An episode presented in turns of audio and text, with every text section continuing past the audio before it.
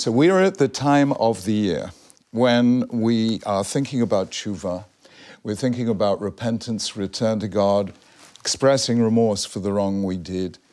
God never expected us to be perfect, or at least if he did, his expectations were fairly soon disappointed. And therefore, God built in to our relationship with him the possibility of making mistakes, which means that when we get it right, you know, we've achieved something highly significant. But when we get it wrong, it's okay. The only thing God asks is when you make a mistake, acknowledge you made a mistake, learn from it, and resolve not to do it again. And that's the basic principle of tshuva. It's the basic principle of Judaism because um, that's how we see humanity. We are not tainted by original sin such that we have to sin and it's only by the grace of God that we do good. But at the same time, given that we have free will, not only does that mean sometimes we'll make a mistake, but out of that same freedom, we can recognize the mistake and come back. And we are returning to God. That's the word tshuva. And what I want to do now is to do a little bit of uh, intellectual archaeology to dig down beneath the surface of Jewish practice and search for the roots of this idea in Judaism. And this little activity, or let's call it a journey, let's call it a journey into the history of Judaism. And we will discover the following. Number one, we will stumble on a major disagreement between two of the very greatest rabbis of the Middle Ages, Maimonides and Nachmanides. Extraordinary individuals, some of the most profound thinkers we've ever had, who took diametrically opposed views as to what is the nature of tshuva. Secondly, we will then travel all the way back to biblical Israel, to biblical times, to the times of Moses and Aaron and so on, the Israelites in the wilderness. And we again will make a fascinating discovery about the fact that in Judaism there's not one kind of spirituality, there are actually two that are very different from one another. And number three, by the time we step back from that long journey and come back to the present, we will be able to see in retrospect that something extraordinary happened to Judaism after the destruction of the Second Temple one of the worst tragedies that ever befell our people.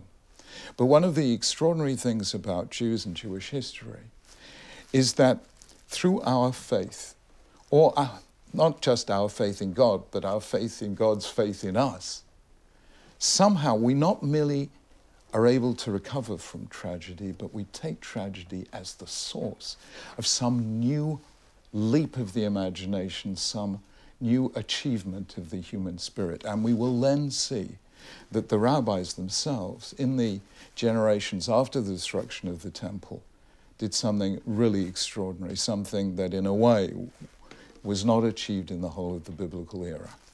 And we have to start our journey with a question. Every Jewish journey begins with a question. And here is the question where in the Torah where in the five books of Moses will we find the source of the mitzvah to repent? Now, this is an open question. Can anyone make a suggestion? Where do we find this? Just work it out. We've got five books of the Torah. We have 613 commands. And for most commands, it's pretty easy to say that's where it is in the Bible. But if we look for the source of the command to repent. When you have sinned, repent. We will find it's very, very difficult indeed. Now, we begin by asking the man who is more logical, more systematic, more lucid than perhaps any rabbi since the days of Moshe Rabbeinu, namely Moses Maimonides. Maimonides, I'm sure you know, lived in the 12th century uh, born and grew up as a child in Cordova in Spain, which was under moderate Muslim rule, then gets taken over by some very radical Muslims. It's no longer safe to be there. He and his family go uh, traveling, they go to Israel. Israel has been devastated by the Crusades. It's impossible for a Jew to live there, and they land up in Fostat, today a suburb of Cairo, in those days a village just four kilometers away from Cairo. Moses Maimonides was extraordinary. He wrote the greatest code of Jewish law, the Mishneh Torah. He wrote the most profound book of Jewish philosophy, the Guide of the Perplexed. He became a doctor and wrote at least eight medical textbooks and became the doctor to the Sultan in Cairo. But what interests us here is that Moses Maimonides was the first person in Jewish history to write a code of laws called Hilchot Shuvah, the laws of repentance. So, if anyone is going to tell us where to find the source for the mitzvah of repenting, it has to be the Rambam. And indeed, we get very excited because here in the superscription to the 10 chapters of the book called Hilchot Shuvah, he tells us that, can you see in source one, Rambam Hilchot Shuvah Hakdama, in the preface, he says, Mitzvah Seachat, all of these 10 chapters will be about one command, that the sinner repent of his sin, lifnei Hashem, in the presence of God, and he confesses. So the Rambam has told us there's one mitzvah he's going to explain, and that's the mitzvah of tshuva. And now let's look at the very first law in the first chapter of Hilchot Tshuva, and it says as follows: Kol mitzvot shebaTorah. All the commands of the Torah, whether they are positive or negative, if you transgressed one of them deliberately or accidentally, when you do tshuva and you repent of your sins, chayav lehitvadot, you have to confess before God, as it says, isho isha yasu, when a man or a woman commit a sin, vihitvadu et chatatam asher asu, and they shall confess the sin which they committed.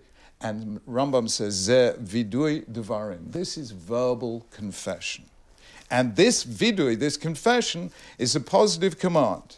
How do you confess? You say, Ana Hashem, dear God, chatosi, avisi, poshadi, I sinned, I committed iniquity, I transgressed before you, I did such and such, and I regret it, and I'm ashamed of my deeds, and I will never do it again. And this is the basic principle of confession, and the more you confess, the better it is. Now, where's the source of the mitzvah of tshuva? Can you see how he has gone right round the houses? He doesn't even quote a verse with, with the word tshuva in it. What does he do? He says as follows When you commit a sin in the day when the temple stood, then you have to bring a, a sacrifice, a sin offering, a guilt offering, a transgression offering.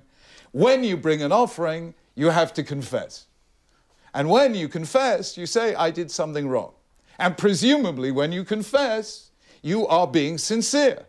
And therefore, if you're being sincere, you actually feel bad about it, and that is repentance. But can you see he's got to go round the houses and doesn't even bring a verse where it says you must repent.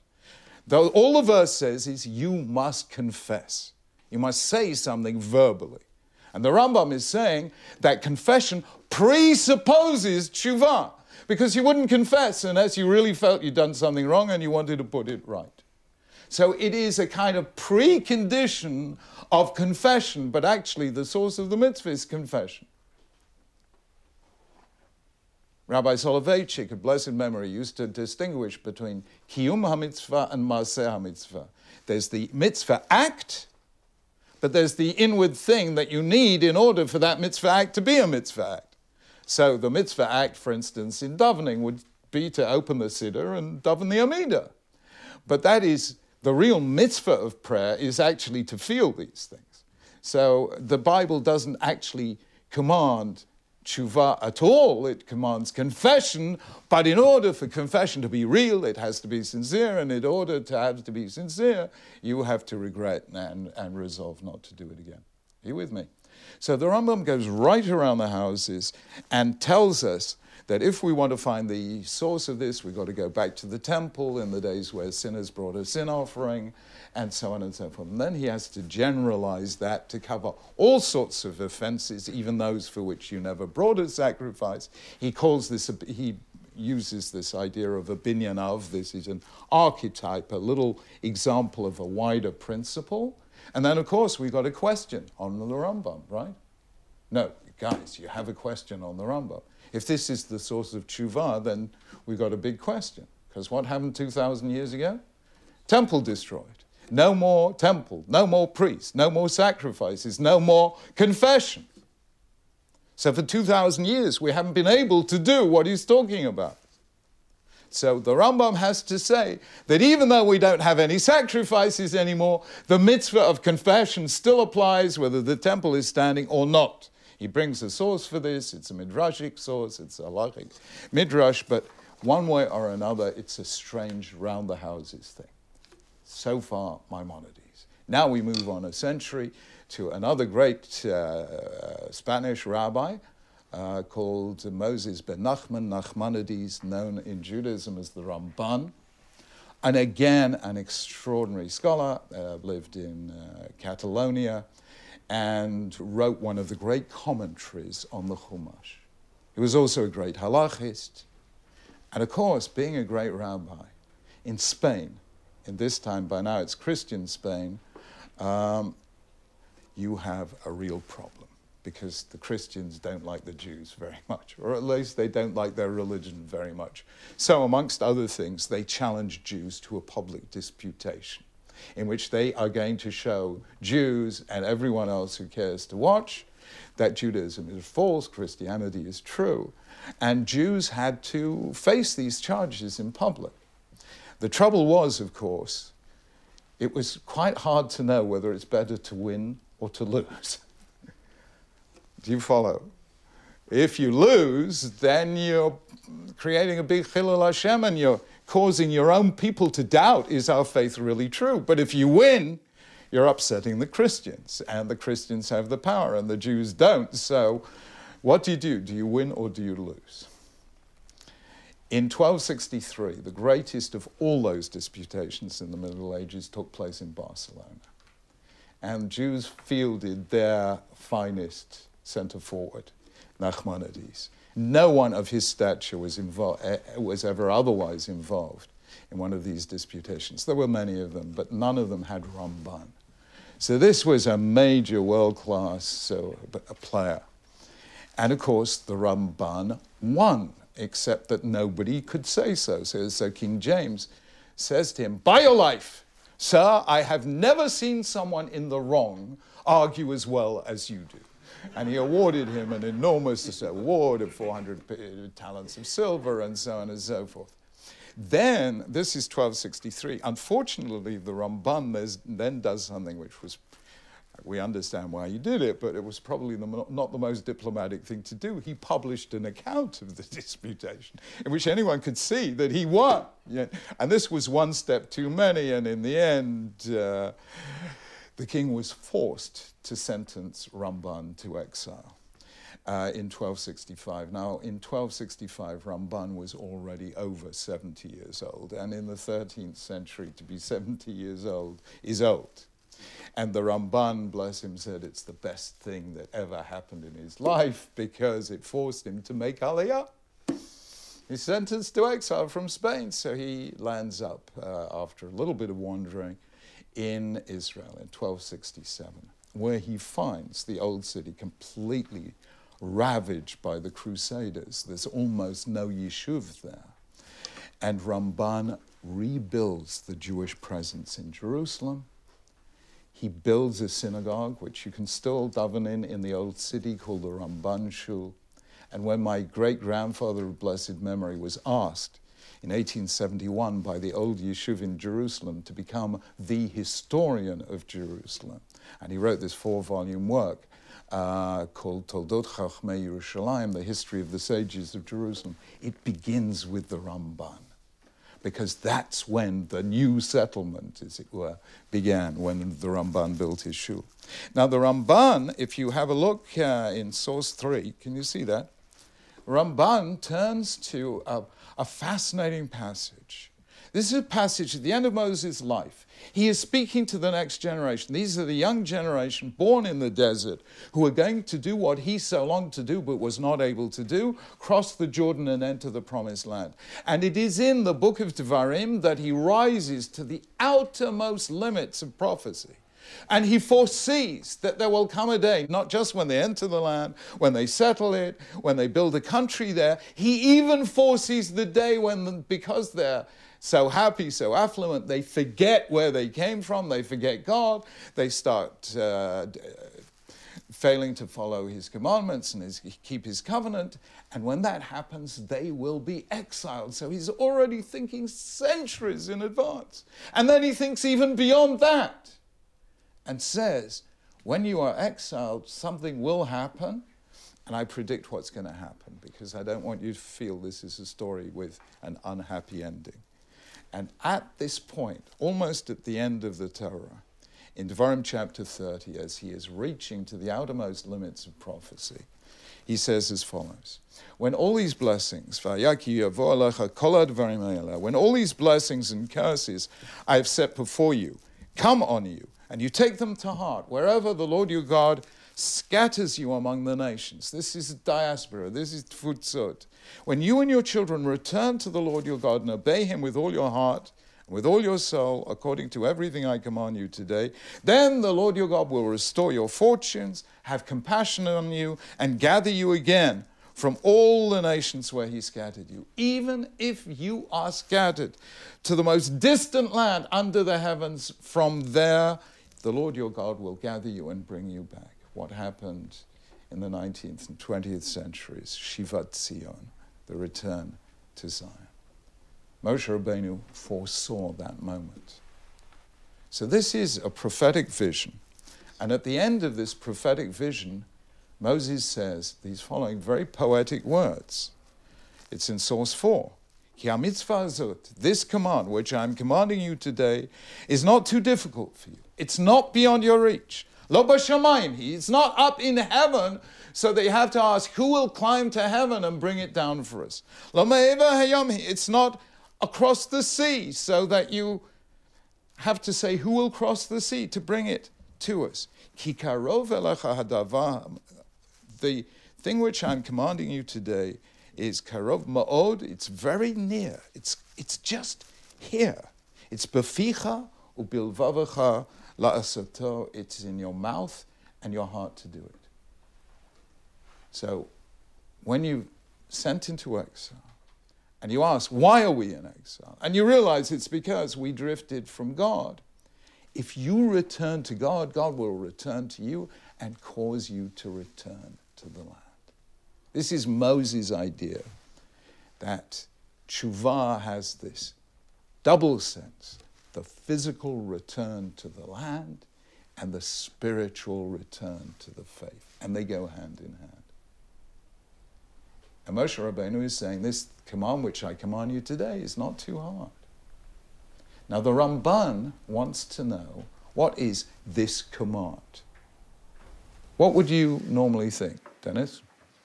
What would you think? Honor Hashem, Kiddush Hashem, yeah, it's kind of Judaism in general, right? The whole Torah, you know.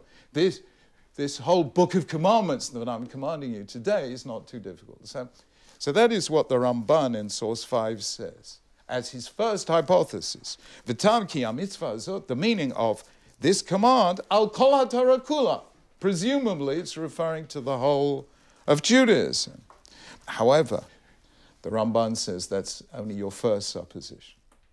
But actually, I'm going to tell you how mitzvah zot doesn't refer to the whole of Judaism. It refers to one command. And what command is that? Al hatshuva. This command is the command to return to God.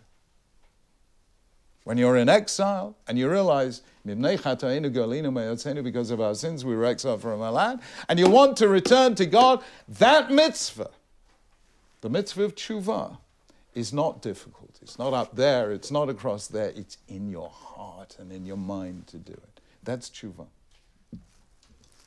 Now, you may say, How on earth has the Ramban arrived at this conclusion that this is the mitzvah of tshuva? I mean, the passage doesn't mention tshuva, okay? But the Ramban had this rarest of attributes. We're not very good on this in Judaism. I always say that good news and bad news about the Jewish people. The good news is that we're among the world's greatest speakers. The bad news is we're among the world's worst listeners. but if you are writing a commentary to the Torah, you have to listen. And I want you to go back to source three, and I've italicized a series of words which you actually won't see indicated in the English because they mean a lot of different things in English. But can you see when all these things happen to you, the blessing and the curse, which I have set before you, vahashevota, that comes from the root lashuv, which is the root meaning to return, from which we get the word tshuva. Yeah? You can see it doesn't, it, it, it, the English says, take them to your heart.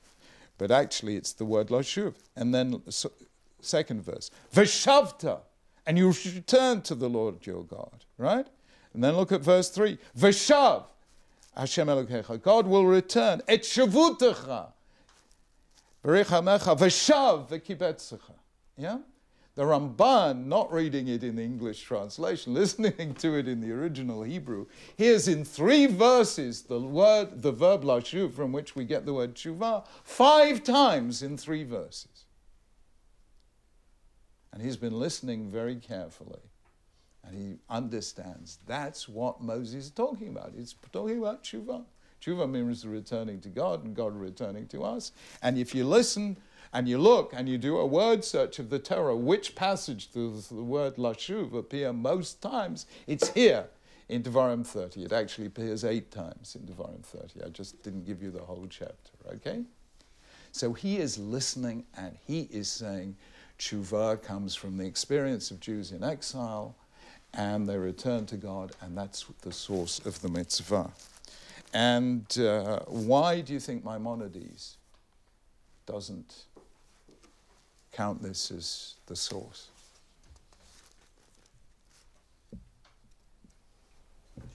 Pardon?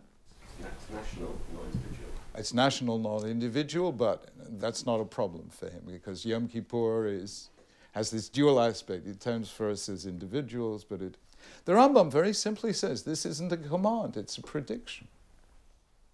This is what's going to happen. Moshe Rabbeinu sees it in the future. He's not giving anyone a command, he's just giving them a prediction. And why do you think the Ramban does not read it like the Rambam? Because the Rambam's verse doesn't talk about tshuva. It talks about vidui, it talks about confession. They're two different mitzvahs. One is vidui, one is to repent, and the Rambam doesn't give us a verse where the verb lashuv appears. Okay? So Maimonides has a reason for not thinking like Nachmanides, and Nachmanides has a reason for not thinking like Maimonides. I don't want you to think that rabbis just argued for the sake of arguing. That the rest of us do that, but Maimonides and Nachmanides did not argue for the sake of arguing. They wanted to discern what is clear and what is, uh, and so on and so forth. Now, I want to ask a very, very simple question. How many kinds of religious leader were there in ancient Israel? You know, normally today you got rabbis, okay? You have specialized rabbis called dayanim, but we've only got one kind of religious leader, that's a rabbi. But in the days of the Bible, they didn't have one kind of leader, they had two. And who were they? One, the Kohen, the priest, and the, the prophet, the Navi. Beautifully epitomized in Moses, the greatest of the prophets, and Aaron, the first high priest. And I want you to think for one moment about the difference between a prophet and a priest. What has to happen for you to become a Kohen? Pardon? Exactly. You don't have to pass any exams to be a Kohen. All you have to do is to be the son of a Kohen. How do you get to be a prophet? Just be the son of a prophet, right? It doesn't work that way. I mean, Moshe Rabbeinu was greatest prophet of all time. Whatever happened to his children, Gershom and Eliezer, we never hear of them. They didn't become prophets.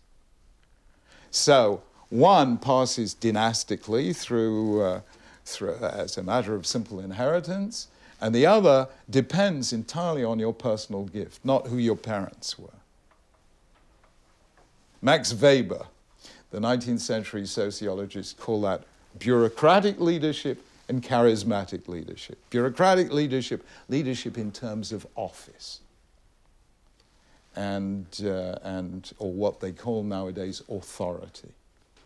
You know, you, you can have the authority of leader and you can totally fail to lead, you know. So authority doesn't guarantee that, that you're a leader, but and the other one he called charismatic, which is entirely to do with the, the personality of the individual. Incidentally, this has gender implications because there were no women priests, but there certainly were women prophets. Seven of them, according to the sages, because prophecy is charismatic. It has to do with what I am as an individual. It's not part of a social structure. And when it comes to speaking the word of God, women can do this just as men can do it. There were prophetesses as well as prophets. Tell me, did a Cohen have a uniform? Of course, absolutely. Detailed in great specificity. What was the uniform that a prophet used to wear? What badge did he have in his lapel to say, I'm a prophet? I'd say no. Are you with me? There's nothing bureaucratic, official about a prophet. A prophet doesn't wear a uniform, a priest does. Think of what the Cohen actually did. I want you to think, you, you know, we, we all, I, I have this incredible inferiority complex because I suddenly woke up one day and realized that my phone is smarter than I am. now, you can program an iPhone if you're a Cohen, right? And it will tell you exactly what to do. Bang, it goes, you know, the uh, new iPhone watch it will tell you now's the time you've got to offer the morning sacrifice. Now's the time you have to offer the afternoon sacrifice. You want to know what to say. Here's the specification. You want to know what to do. We'll tell you. So you can predict to the end of time, if we have a temple again, you can predict exactly what is going to be done when and exactly which way. Can you program an iPhone to deliver a prophecy? I hope not. that is something beyond the scope of artificial intelligence. For that, you need a neshama from Hashem. And, and uh, so far, we're ahead of the game on the computers on this one. A, a prophet needs intuition. A prophet needs to understand what are the challenges of our time? What are the real issues? And that needs judgment, wisdom, insight, foresight, all that kind of stuff. In fact, they work in different time zones. A Cohen works on the basis of cyclical time, the time on a clock. You know, it goes round and round and round and always comes back to the same point. The prophet works in historical time. What makes this moment different from any moment in the past or any moment in the future? What is unique about this moment? That he understands time not as a series of cycles, but as a journey through from, from starting point to destination, from slavery and dispersion to the promised land and the society of justice and compassion. We're on it. Time is a journey. And the prophet knows exactly where we are on the journey and which road we have to take when we come to a crossroads. So these are two different kinds of people altogether. And what is really interesting is that they speak about sin using different vocabularies. Yeah? So have a look at source 8. Can you see? In source 8, we are talking about Yom Kippur in biblical times. On Yom Kippur in biblical times, what happened? Who was the key figure in on Yom Kippur? The Kohen Gadol, exactly. The Kohen Gadol, this was his great moment in the year when he confessed the sins of the people and made atonement for them. And did a lot of other things involving two goats, one which was offered as a sacrifice, the other which was became the scapegoat sent into the wilderness, and so on. And listen to this chapter, Vayikra 16, which describes Avodat Kohen Gadol b'Yom Kippurim, the service of the high priest on the Day of Atonement. V'samach Aaron et shtei yadav al rosh ha'seir hachai. This is the uh, goat that became eventually the scapegoat, and he lays his hands on it. V'hitvada alav, and he confesses over it. It called avonot b'nei Israel, all the uh, sins of Israel, that called Pishehem and all their transgressions, Lechol Chatosam, according to all their iniquities, and you shall place them on the head of the goat, which is sent into the wilderness. Now, we're not doing a shiur on the scapegoat. It's a great shiur, we'll do it some other time. But look at the language. Hitvada, he confesses. And he confesses highly specifically for the technical difference between an avot uh, an avon, a pesha, and a chet. They're different kinds of sin. The Kohen is always making distinctions and getting things exactly right. And you have to make atonement for all those different kinds of things. And the Torah then says, listen very carefully to this language, Ki yechaper alehem, letaher. On this day, Atonement will be made for you to purify you, to cleanse you from all your sins. Before the Lord your God, you will be purified. Those are the key words for the Kohen kapara and tahara. Kapara, atonement, means God blots out the record. What happens when you get points on your I haven't driven for a very long time. but when you get points on your driver's license, is there, is there a moment when the law actually forgets them? Five years. Okay, that's kapara.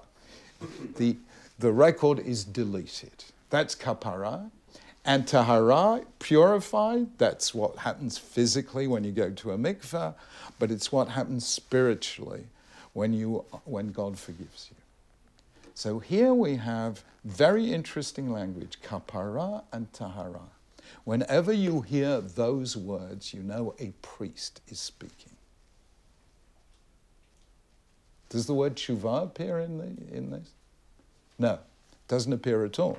This isn't about tshuva, this is about atonement and cleansing, right? And that is the priest. That's the way the priest thinks about sin and repentance. Now let's think about the way a prophet thinks about sin and repentance. Here's Isaiah in source 9. Dishu Hashem b'imatzo. Seek God where he, where he is found. Karauhu biyoto karav. Call him when he's near. Let the wicked man abandon his ways. V'ishaven machshavotav, and the unrighteous person their thoughts. V'yashov, and they will return to God, v'yirachamehu, and He will have compassion on him. Ve'el ki yarbe because He is very generous in forgiving. Right? So you notice, first of all, Isaiah is not talking in this technical language of the priest. Was it a chet? Was it a pesha? Was it a avon? He's not using words like kapara and tahara. He's talking about a rasha, person who's a bad guy very general terms, and he uses the word lashuv, you shall return. And then he tells you what God will do. Kiyarbe lisloach, God forgives. Or here's Hosea let's have a look in source 10. Shuva Israel, return, O Israel, to the Lord your God, because you have stumbled because of your sins. Take with you words and return to God. Say to him, Forgive our sins, receive us graciously, that we may offer the fruit of our lips. So again, Hosea is using the word lashuv, return to God. Come close to him when you feel him close to you. So we are beginning to see that the prophets use a different vocabulary. They talk about lashuv, to return, instead of kaparan tahara. They talk about wickedness as a general moral category.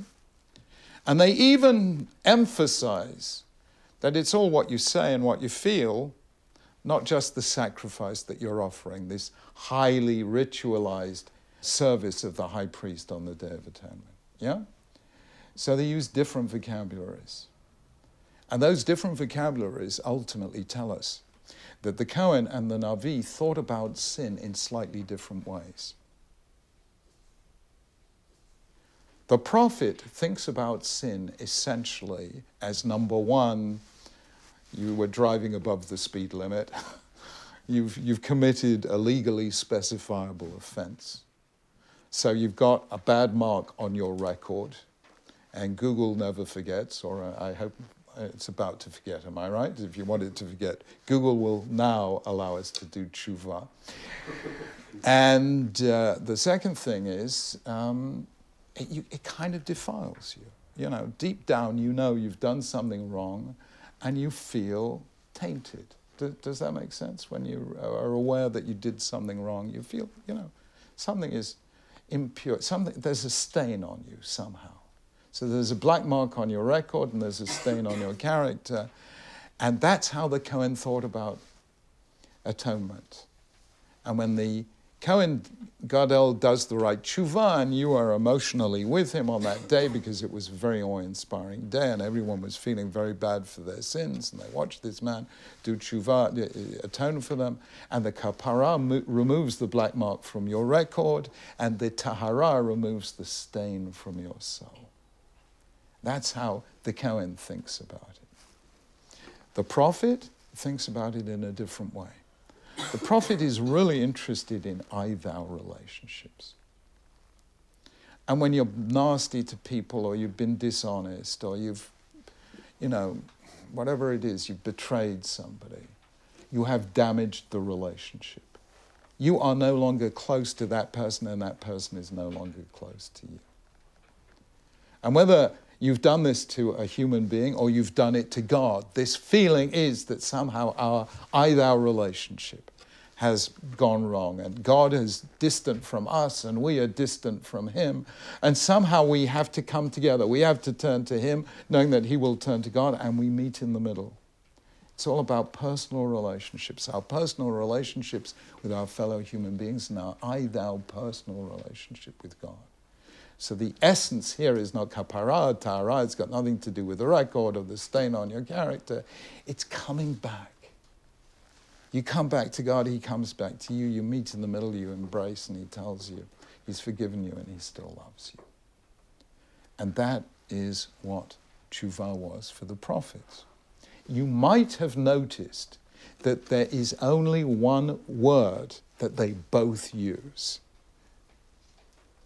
Can you think of what that word is? Um, well, I, if you can't, there's a reason for that because I haven't given it to you yet.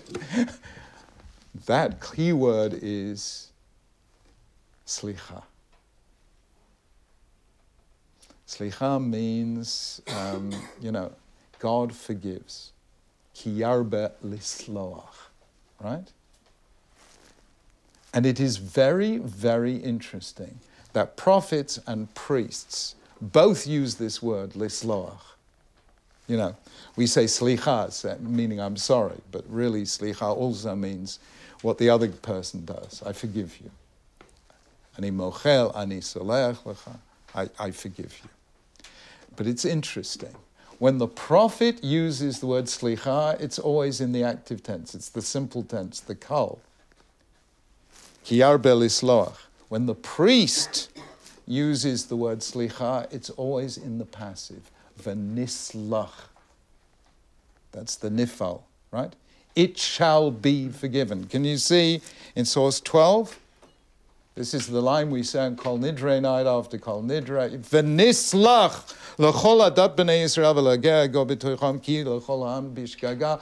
God will treat the sin of the congregation as, as if they didn't really mean to sin, and the result is v'nislach. It will be forgiven. Whenever you hear a priest talking or the Torah is talking about a priest, nislach, it's always in the passive. But when a prophet speaks, it's always God says, salachti. I forgive you. Yeah? That's the only word they share.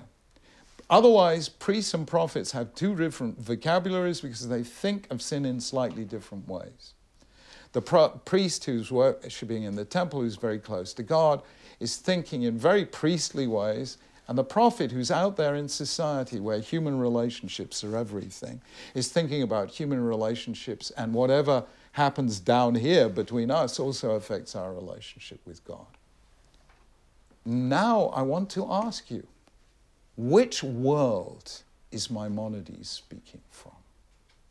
The world of the priest or the world of the prophet? You remember how he defined tshuva? When you commit a sin, you bring a sacrifice, you confess over it. That is where he locates tshuva. You sinned. So you go to the temple, you bring a sacrifice, you confess in front of the priest, in front of God. That for him is his image. And of course, above that, that's for individuals. And collectively, what is the image? The high priest on the Day of Atonement within the Holy of Holies, confessing the sins of the people. According to Maimonides, tshuva is born in the temple in the world of the priest. According to Nachmanides, where does tshuva come from? Whose world? He's talking about the world of the prophet. He brings the most prophetic utterance of all in the whole Torah. Moses prophesying that one day Israel will be sent into exile, and then they'll realize it was because of their sins, and they'll return to God, and they will return to the land. That is what prophets did. They saw God in history. And don't forget what I said about tshuva for the prophet. For the prophet, tshuva meant the physical return to the land and the spiritual return to the faith. It's exactly the opposite with sin as far as the prophet is concerned. What do we say on Yom Tov when we're davening in shul instead of in the temple in Jerusalem? May it be rebuilt speedily in our days. Because of our sins, we were exiled from our land. And when you're exiled from your land, you're pretty much exiled from God because the most vivid place where God lives is in the Holy Land, and within the Holy Land in Jerusalem, and within Jerusalem the temple, and within the temple the Holy of Holies. So when we are exiled physically from our land, it's because we were exiled spiritually from our God. And that is why tshuva means coming back at both levels. This is how the prophet saw things. And did it actually happen? I mean, is the Ramban just speculating on the basis of a distant prophecy that Moses gives about the future? What, what happened after the first temple was destroyed? Anyone remember? The Jews went into exile, into. That's where we sat and wept as we remembered Zion, yeah, by the waters of Babylon. They were sent into exile because of their sins. And what happened? Exactly as Moses predicted. They said it's because we didn't keep the Torah. And in exile, I had a prophet called Ezekiel who encouraged them to return to God. And they did return to God. And when the Babylonians were defeated by the Persians, and when first Cyrus and then Darius of Persia gave them the permission to return, and they did return. And the leaders of the Jewish people in the second wave of return were two great figures, Ezra and Nehemiah. And what did they do? On Rosh Hashanah, uh, in the second temple, they gathered all the people together, Bashar Hamayim, by the water gate, not Nixon water gate, the real water gate, and they read to the people from the Torah, and the people started weeping and they started atoning, and then they renewed the covenant. And that, according to the Ramban, is the historical enactment of tshuva. The people are in exile, they return to God, they come back to the land, they rebuild the temple, and they rededicate themselves to the values of the covenant. And that's what Moses, according to Ramban, was predicting, and that's what we are living through right now. Jews have come back to the land of Israel, but they've also come back to the faith of Israel. We've never had more yeshivot or seminaries, and we are living in a time, once again, as Isaiah foresaw 28 centuries ago, that the law will go forth from Zion and the word of God from Jerusalem. So we see here why Maimonides and Nachmanides disagreed. Because Maimonides locates tshuva in the world of the priest and Nachmanides in the world of the prophet. And now I want to ask you something very simple. How come tshuva has these has this dual form? Yeah? Why is it one thing for the priest and another thing for the prophet? Okay, what was the first real big sin the Jewish people? The big one. golden calf. The golden calf, right? Golden calf. What happens? Moshe Rabbeinu prays to God. He then goes down, smashes the tablets, smashes the golden calf, grinds it to dust, the whole stuff, you know. Then he goes up to God again and prays for forgiveness. And Hashem, uh, and Hashem forgives the people. And then come, Moshe Rabbeinu comes down the mountain with the second tablets. Does anyone know what, uh, what day he came down the mountain? 10th of Tishrei, Yom Kippur. That is why Yom Kippur is on the 10th of Tishrei. If you look in source 13, Vahi beredet Moshe Sinai. When Moses came down from Mount Sinai and the two tablets of stone were in his hand when he came down from the mountain, and Moses didn't know that his face was shining when he spoke to the people because he had been he'd seen God and he'd obtained uh, forgiveness. And Rashi says, "Vayehi beredet Moshe kshevi luchot achronot b'yom Kippurim." when he brought down the second tablets, and that was Yom Kippur. And that is why, from that moment onward, Yom Kippur, the 10th of Tishrei, became the day of atonement and forgiveness because that was the day the Israelites, as a people, saw that they had been forgiven. Yes, the first tablets were smashed, but here is Moses with the second tablets showing that God has renewed his covenant with them, showing that God still believes in them. Now, tell me something. If you were an Israelite and you'd been through this and you'd actually read the book and you realized how close to the abyss the Jewish people had come, and you realize that we all can sin again, despite our best intentions never ever to repeat a sin, how many resolution, Rosh Hashanah resolutions have you really kept? Some of them, I'm sure, but a lot. Of, do you remember them? They last for a day or two, okay, and then back you are. Now, what would be at the back of your mind if you were a biblical Israelite? I'll tell you what would be the back of my mind. Moshe Rabbeinu, the greatest prophet Israel ever had, is able to speak to God and get God to forgive. To do so, he had to use all the lessons he learnt in assertiveness training. He even had to go to the very brink because he says, Vata tisavonam vim ayin mechenina misifracha asher Please forgive them, and if not, wipe me out from the book you have written. Ribbono Shel Olam, this is it. I'm not just asking you, I'm giving you an ultimatum. Either forgive them or I'm out of this. Now, not many people could say that to HaKadosh Baruch Hu. So, you know what would be at the back of my mind? What happens if we sin again, but this time we have no Moshe Rabbeinu? Don't forget, this was the ne- this was, you know, there only ever was one Moshe Rabbeinu. That surely should make you perennially anxious. What are we going to do if we ever sin again? And without going into the details of the text, I suggest that Moshe Rabbeinu, needs close reading of the text, was actually saying this to God. He was actually saying, God, they don't need me to be close to the people, they need you to be close to the people because I'm a mortal and one day I'm not going to be here. But you're not even a mortal. You're always going to be here. And we need you, we need you closer.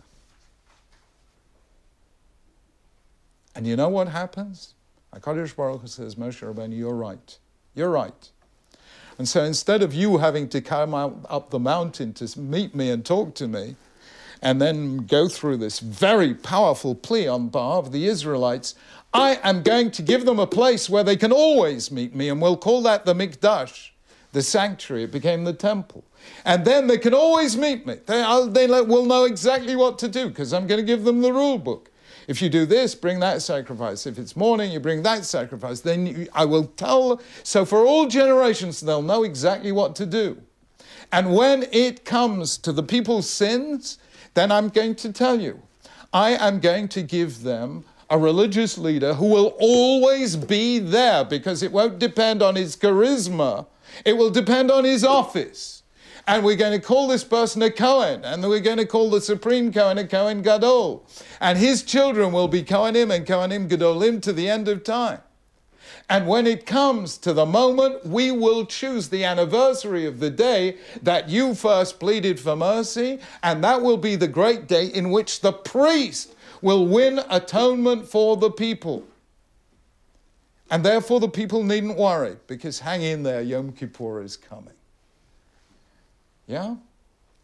God takes religious leadership and moves it from charismatic to bureaucratic, what Max Weber, who had a way with snappy slogans, called the routinization of charisma. Okay, so it's how do you take peak experiences and translate them into daily discipline? And that was the movement from prophet to priest. So the first Yom Kippur of all time was the ultimate prophetic moment. But the second Yom Kippur and all subsequent Yom, Yom Kippur were priestly moments. Engaged by the high priest who did the necessary rituals. And that is why tshuva has these two different elements. Because the very first Yom Kippur was entirely from the world of the prophets, but the second and subsequents were from the world of the priests. And Jews continued to have both priests and prophets throughout the biblical era. Of course, something then happened. We lost the land. We lost the temple. We lost the priest. We lost the service of the high priest on the Day of Atonement. And we lost prophets. Because when Israel is no longer a nation, it's no longer a shaper of history. It's no longer playing in the arena of history. And since the prophets were the people who saw God in history, once Israel ceased to be a player in the arena of history, there were no more prophets. The last prophets were Haggai, Zechariah, and Malachi in the Second Temple period, but there were no subsequent prophets. So we've lost the priests and we've lost the prophets. What did the rabbis do? They did an extraordinary thing. They said, now that we have no more priests, and now that we have no more prophets, every single Jew is going to become a priest and a prophet. And exactly as the high priest atoned for the sins of Israel and said, you know, first of all for his own sins, chatasi avisi poshati, or as we do this in the plural because it's all of us, chatanu, avinu, pashanu. And in fact, just to make sure we've left nothing out, we do it with the whole aleph beis. Ashamnu, bogadnu, gozelnu, exactly like the priest did, only slightly greater length, okay? And exactly like the Kohen Gadol did it, it had a specific date in the calendar, 10th of Tishrei, and it had a specific ritual, and we although we don't can't do that ritual in Musaf on Yom Kippur, we tell the story of that ritual. That's that whole period in Musaf. We're, to, we're talking and reenacting, we're prostrating ourselves as if we were in the temple with the high priest. So we have all that priestly stuff, and we call it Yom HaKippurim, which is a priestly word, the Day of Atonement. We have atonement and we have purification, and that is the priestly element. But the prophet didn't use these words. He spoke about lashuv. And that is why we call this period the Aseret Yemei Teshuvah, which is a prophetic word. And it is absolutely fascinating that we atone. I mean, we do the vidui many times. We do it all in all 10 times on Yom Kippur. But it has two different forms. We've said one form is Ashamnu Bagadnu Gazalnu. What's the other form? Al Chet. Now, if you look at the Al Chets, you will see very carefully that many of them are about sins between us and our fellow human beings. Don't forget, it was the prophet who was concerned about our relationship with our fellow human beings. You only came to the temple essentially to atone for sins against God. And the rabbi said, Yom Kippur only atones for sins against God. But if you read the Al Chet, it's our sins against our fellow humans. And that's why on Yom Kippur or before Yom Kippur, we've got to apologize to our fellow humans and we've got to secure forgiveness from them.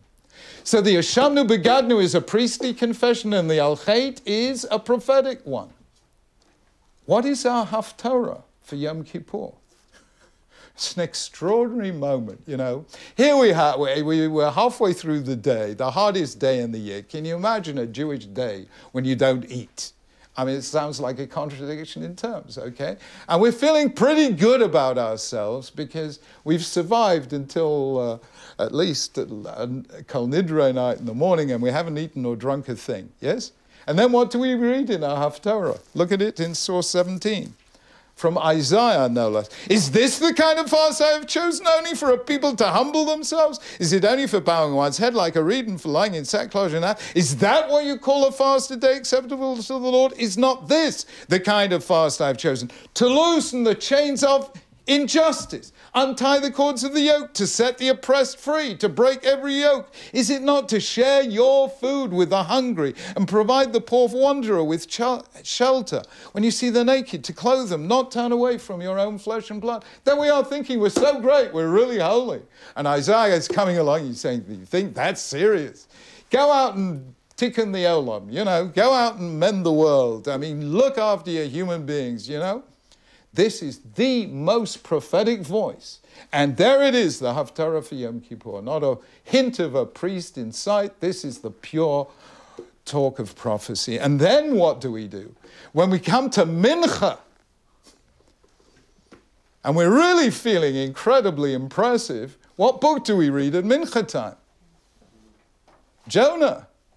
And you remember, Jonah is the one prophet that God sent to the Gentiles, to the Assyrians, Israel's enemy, in Nineveh, the, their military headquarters. And Jonah runs away. Wouldn't you run away if God is telling you to go, go over to your enemies and get them to do tshuva so that God can forgive them? I mean, this is, you know, I don't think you get uh, stand for re-election after doing something like that. You know, this is a challenging thing, and he runs away but God doesn't let him run away and he forces him to go. And Jonah says five words, five words to the inhabitants of Nineveh. Odar yom Nineveh In 50, in 40 days, Nineveh will be destroyed. One sentence, and immediately everyone in Nineveh does tshuva. The adults do tshuva, the children do tshuva, the animals do tshuva, everyone does tshuva. The only prophet anyone ever asked Uh, responded to or obeyed, they were the Gentiles, Israel's enemies. So we come to Mincha, we've been feeling really impressive. Wow, Hashem, look at this, we've survived so long. And there we are with an ultimate book of prophecy. You think you're great. I tell you, even the Assyrians can do that. I mean, just, this is nothing special, you know. This, you know, get real here. Here in these, this most priestly of days, we introduce these two most prophetic of voices.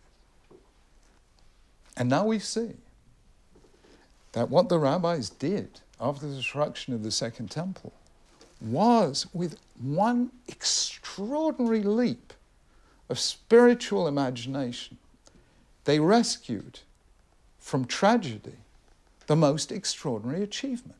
They brought together the two roles that for the whole of biblical Israel had been set apart the priest and the prophet, and they wove them into one single day. When we act both as priests going through the rituals of confession, like Maimonides, and as a prophet returning to God and understanding that we have to mend our relationship with God and in, mend our relationship with other human beings whom we have wronged. And so tshuva, the prophetic concept, and kapara, the priestly concept, come together in this single day. And every one of us is like a prophet and like a priest. So we go through the rituals of Yom Kippur, but we also go through this emotional mending of relationships, which was the very heart of how the priests understood it. And as I say, there are bits of the prayer that are purely prophetic most important of which is what we call slichot.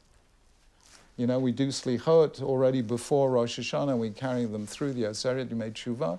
And slichot derive from the time that Moses prayed, the great prophet prayed to God to forgive them for the sin of the golden calf, and Hashem said, Hashem, Hashem, Kerachum v'chanan, you know, Vared Hashem be'anan v'yitzyatev v'moshav v'kirah b'shem Hashem, Hashem, Hashem, Kerachum v'chanan. That's taken from Moses' prayer after the sin of the golden calf and Moses' prayer after the sin of the spies, and God says, Salachti kidvarecha.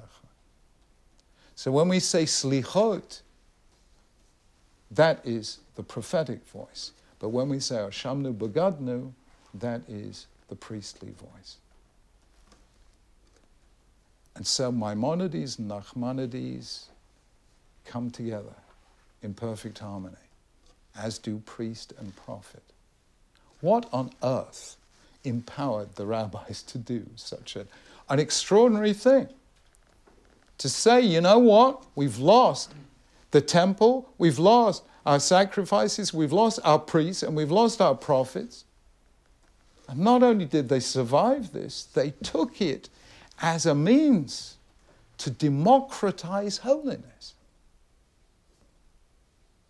And how did they do this? How did they allow each one of us to become a priest and a prophet on the day of Yom Kippur? Because, to repeat, the rabbis listened. And they heard two sentences in the Torah that are quite extraordinary. One occurs in Shemot chapter 19, verse 6. This is just before God reveals himself and gives them the Ten Commandments on Sinai. And God says to Moses, Moses, go down and propose the following deal to the people. You have seen how I rescued you from Egypt and brought you to me on eagle's wings. Vatem tiyuli, I want you to be for me Mamlechet Kohanim for Goy Kadosh, a kingdom of priests and a holy nation. What is a kingdom of priests? A kingdom, every one of whose members is a priest. That's what it means. It never happened in the whole of the biblical age, you know, because Kohanim, even to this day in a literal sense, are a minority of the Jewish people. And yet the rabbis remembered, God said, I want you ultimately to be Mamlechet Kohanim, a nation, every one of whom is a priest. Secondly, when Moses was having a really bad day, it's in Parshas Beha'aloscha in Bamidbar chapter 11, you know, he really can't take one more day of leading the Jewish people. And God says, look, choose 70 elders, I'll cause my spirit to rest on them. And Moshe Rabbeinu chooses six from each tribe, which makes 72, and then they cast lots for the two who are going to be left out. And he's got his 70 elders, and God causes his spirit to rest on the 70 elders, but they also rest on the two who were left out. Their names were Eldad and Medad, and they were still in the camp, not surrounding Moses. And Joshua, Moses' deputy, says, Adoni Moshe Kalayim. He saw this as a leadership challenge. He said, My master Moses, shut them up. And Moses said, are you jealous on my behalf? V'chol am Hashem nevi'im. Would that all God's people were prophets. So here we have two sentences in the Torah that never came true in the biblical era. A nation, every one of whose members is a priest, and a nation, every one of whose members is a prophet.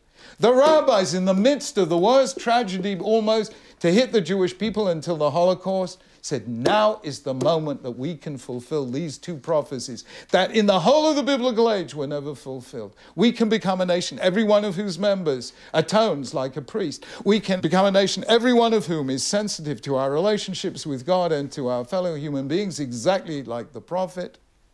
And that happens on Yom Kippur. Not only did the rabbis bring together these two highly different roles, they also elevated every single one of us so that we could become a priest, securing atonement, and a prophet, mending broken relationships. I hope through this we have seen some of the extraordinary history of tshuva. It is a very subtle and remarkable concept. And ultimately, on Yom Kippur, we are lifted to the heights. Because now that we no longer have a high priest, every one of us has to become a high priest. And now we have no prophets, so we read the words of the prophets, and they speak to us as if we were a prophet. And we say slichot as if we were Moses standing on Mount Sinai and listening to God. This is a remarkable achievement. And I believe it justifies what the rabbi said Adif Chacham Minavi. A, a sage can sometimes be even greater than a prophet. We don't realize how extraordinary was the achievement of the sages after the destruction of the temple as they tried to preserve the essential elements of Judaism in the absence of land and priesthood and prophecy. But not only did they preserve it, they elevated it. Friends, I hope this will lead us to think a little more deeply about what we're actually going to do during the 10 days of Tshuva and what Yom Kippur actually represents. And now that I've told you, you will be able during the day to say, ah, that's a priestly bit. Ah, that's a prophetic bit. And we are both. They come together in our souls and in our congregations. But at the end, don't forget what is bottom line here. What his bottom line is God created the universe in love and forgiveness, asking us to love and forgive others. And why? Why did he do this? Why did he take the risk of giving us free will, knowing that very often we would misuse it and sin, whether against God or our fellow humans? And the end of the day, the answer is this more than we have faith in God, God has faith in us. And that's why, however many times we get it wrong, He never ceases to believe in us, never ceases to think that we can reach the right and the good and the holy. Never lose faith in God's faith in us. And that, I believe, is the beating heart of Judaism. May we all have the privilege of turning and returning to God and may we all feel his return to us. Thank you.